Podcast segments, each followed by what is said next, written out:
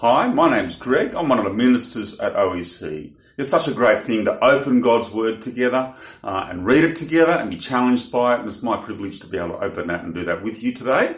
Uh, the passage we'll be looking at is John 17, verses 20 to 26. So please have your Bibles open to that as we finish off this series on an evening with Jesus. Let's pray.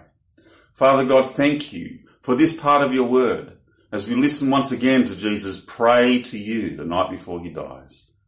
Father, help us to be struck once again by the wonder of who you are and what you've done in the person of your Son. And help us to think hard and work through and apply what it means to live as your people, your disciples in this world. And we pray this in Jesus' great name. Amen. What are you like whenever you face something big, a crisis of some sort? Uh, it might be a difficult conversation you need to have with someone. It might be a financial decision, a big one that you need to make, a hard one. It might be an exam that you need to pass. Those of you who are about to sit the HSC, for some of you, it will feel like a crisis. For others, it'll just feel like another exam, maybe a little bit more. For me, the beginning of the HSC was like a crisis. I remember praying so hard to Jesus that he would return more fervently than any other time in my life. It was just so all consuming. When we're about, about to face a crisis like that, the whole thing can really simply take over our thoughts. We get consumed with this upcoming event, whatever it might be. We get tunnel vision. Unable to see the needs of others around us, we expect others instinctively to understand that the world needs to revolve around me for a while. Now, for those of you about to start that big quiz, a quick word. There is life after the HSC. Yes, it's a big thing, completely. But it's not the summation of life itself. See it as a learning process more than a massive event that will mean success or failure in life. But as I think through the ways that we all deal with crisis points in our life, I'm gobsmacked at what we read in these verses in John 17. Jesus is about to face a massive crisis. He's about to be rejected, abandoned, unjustly tried, tortured, and horrifically killed.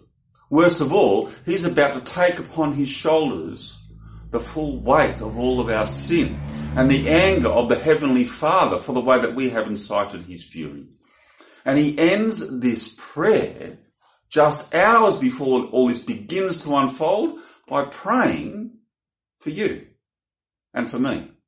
Verse 20. My prayer is not for them alone. I pray also for those who will believe in me through their message. That just blows my head. Doesn't it blow yours? Jesus stops the night before he dies and he prays for you if you trust in him. You are in his thoughts. You are in his prayers. These verses are, are, are absolutely stunning. And we would do well to look through this prayer, to think it through and see what it is that Jesus took the time to pray for you and for me.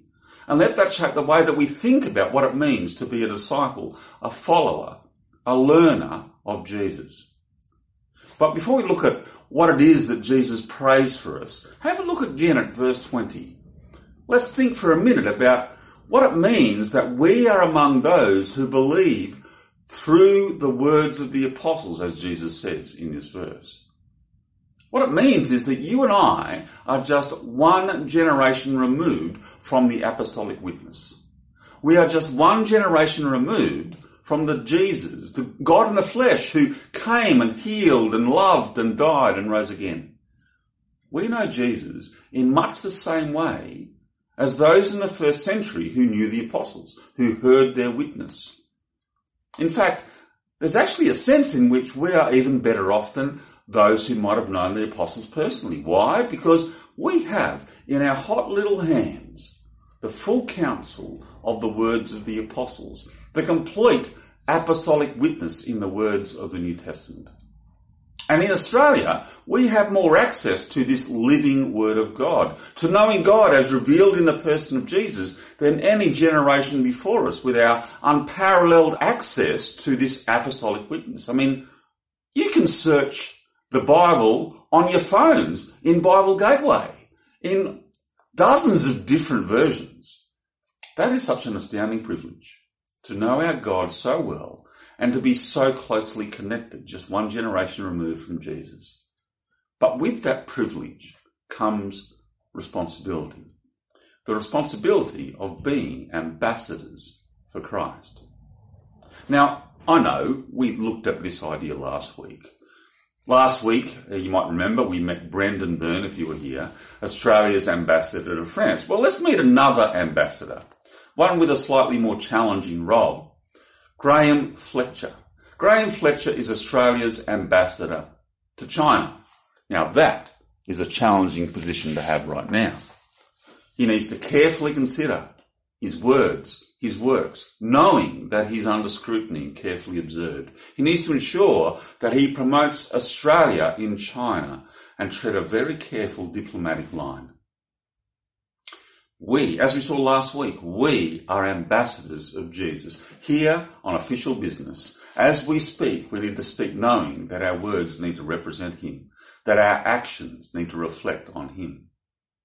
And in this prayer of Jesus, we will see that what He's praying for is that we would be people who live as His ambassadors in this world. And you see that in verse 21. May they also be in us so that the world may know that you have sent me. Verse 23, may they be brought to complete unity to let the world know that you sent me and have loved them as you have loved me. We are the way that the world will come to know God in Jesus. We are God's sent ones with a little s. And in these verses, we see how we need to do this. Have a look at verse 21. What does Jesus pray for us? That all of us may be one, Father, just as you are in me and I am in you. And so our unity as Christians is key to understanding what we need to do as ambassadors for Jesus in this world. Let me unpack this prayer for unity and what it might mean for us. And the first thing we need to see, first and foremost, is that we are to be united together with those who are like us, united to Christ. His prayer is for those in verse 20 who will believe in the message of the apostles. And so this unity is a unity with those who believe in the apostolic gospel. Our unity is grounded in our unity with Jesus. This means that if people believe a different gospel, a different message, even if they might call themselves Christian, well, we are not one. We are not united with them. If people do not believe the gospel that the apostles handed to us, the Jesus we meet in their witness of these chosen sent ones, then the Jesus that they believe in is not the Jesus of history. It's a different Jesus. And the unity that Jesus prays for here is not a unity within. Jesus is not praying here for all denominations to, to put down their differences and combine and unite together under one banner. Why? Well, because not all who call themselves Christians believe in the, in Jesus revealed in the apostolic gospel. Some deny the resurrection, the bodily resurrection of Jesus. Some deny the reality of hell. Some deny that it's the death of Jesus that once for all pays for our sins. Some deny salvation through grace alone, through the death of Jesus alone. And if we were to unite under the same banner, then what would we unite in? What would be our common belief with people who think differently on those sort of issues? It would have to be the lowest common theological denominator. It might just be the name of Jesus and that's it. But it's not the Jesus that we meet in the apostolic gospel. Such a unity would be a denial of the truth and would not bring any true witness of the true Jesus to a world that so desperately needs to come to know God in the Jesus we meet in the apostolic witness. The unity that Jesus prays for here is a unity in a common belief in the apostolic gospel. A unity grounded in our common unity with God in Christ through the message of Jesus sent ones with a capital S. So, what is it? What sort of unity is Jesus praying for in these verses? Well, have a look again at verse 21. Jesus prays that all of them may be one, just as you are in me and I am in you. Our unity, one with another, is to be patterned off the unity that exists between the Father and the Son. And what does that look like? Well, throughout these chapters, chapters 13 to 17, we've seen that the Father and Son are united in two particular ways. Firstly, our unity should be shown in self sacrificial, other person centered love, because unity in the Godhead is expressed in that sort of love. Secondly, our unity should be shown in a unity of purpose, in the unity of what we're working towards. As God in Trinity works together for a common goal and common aim, so should we. So the unity that Jesus prays for amongst those who trust in Him is unity shown in love and in common purpose and work. But what will it mean for this prayer of Jesus to be answered, for us to live out this unity, so that the world would see that Jesus has come from the Father and find true life in Him? Well, let's unpack that unity and see what it looks like in practice by exploring what it means to express true Christian unity in three different and important ways in truth, in love, and in purpose or gospel endeavour. Firstly, expressing true Christian unity in truth. As I mentioned before, our unity is a unity in the truth about Jesus, a unity in our common belief in the apostolic gospel. So if we are to live out this unity, then we need to work hard at reminding each other, encouraging each other, speaking to one another this truth that unites us. If we are to be ambassadors of Jesus together, we need to be reminding each other of the truth by reading His Word together, by spurring one another on to know God and to love God more and more. It'll mean rebuking, encouraging, correcting, teaching, training, reminding that our unity will be grounded in the truth, not grounded in just simply personal commitment alone. And this aspect of living out our unity as ambassadors for Jesus echoes throughout the rest of the New Testament witness. Like this one in Ephesians chapter 4, a favourite passage of mine that describes what it is to live out this unity in truth in Christ. Instead, speaking the truth in love, we will grow to become in every respect the mature body of Him who is the head. That is Christ. From him, the whole body, joined and held together by every supporting ligament, grows and builds itself up in love as each part does its work. So we need to ask the question, are we doing this? Are we speaking the truth in love one to another? Are we living as ambassadors of Jesus and working hard at this unity by speaking words of truth and encouragement and rebuke and reminder? All the time, after church, during growth group, one to one. Church over Zoom or online is such a pale replacement for being able to get together, isn't it? But one thing I think that's forced us to do is to work harder at talking about God stuff after church, in breakout rooms and in question times.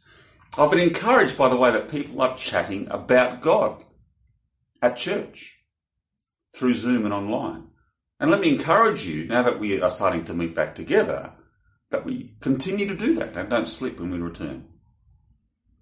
Let's make the most of every opportunity to speak the truth in love, to grow our unity in the truth, and together to get to know our God in the person of Jesus more and more as we look forward to his return. Let's be people who, during growth group, at church, over a coffee, wherever, let's be people who are part of this answer to this prayer of Jesus, that we will be one united in common trust in the Jesus we meet in the apostolic witness. Secondly, expressing true Christian unity in love. As we saw last week, the God that we believe in is a God of love, who loves within the Godhead, within the Trinity itself. And that love is to be the pattern of other person centered love that we must express as well in Christian unity. So if we are to be one in much the same way that the Father and the Son are one, that must be lived out in other person centered sacrificial love. Have a look at verse 26. Jesus prays that the love that the Father has for him will be in us too. This takes us right back to the start of this series as we witnessed Jesus stoop down to wash the disciples' feet. What did Jesus say in applying this this radical demonstration of love to the disciples, he said this later in the chapter. He said, A new command I give you love one another. As I have loved you, so you must love one another. By this, everyone will know that you are my disciples if you love one another. It's in this expression of unity that we begin to see how our unity will be the way that the world will come to know and love our Saviour as we do. They should be able to see our love for each other. One thing that God used to bring me into relationship, in living relationship with Him, was the love of Christians one for another. Uh, when I was in year six, I went to a youth group. At the youth group, it was largely made up of kids that were significantly older than myself. In year six, you can begin to think that year eight boys, for instance, you know, older boys just really don't care about you because basically they don't. But at youth group, I witnessed something that was very different. I witnessed genuine love. So when these boys cared for me, were interested in me, included me, and clearly loved one another, that had a massive impact on me. I knew I didn't have what they had, and I wanted it. And I suspect that if, if we talked with those around us, we would find similar stories in other places, in many other people's lives too. In fact, I was hugely encouraged recently when I heard of the testimony of someone who came to one of our congregations and was struck by the way that they were loved and by the way that they witnessed love one of another.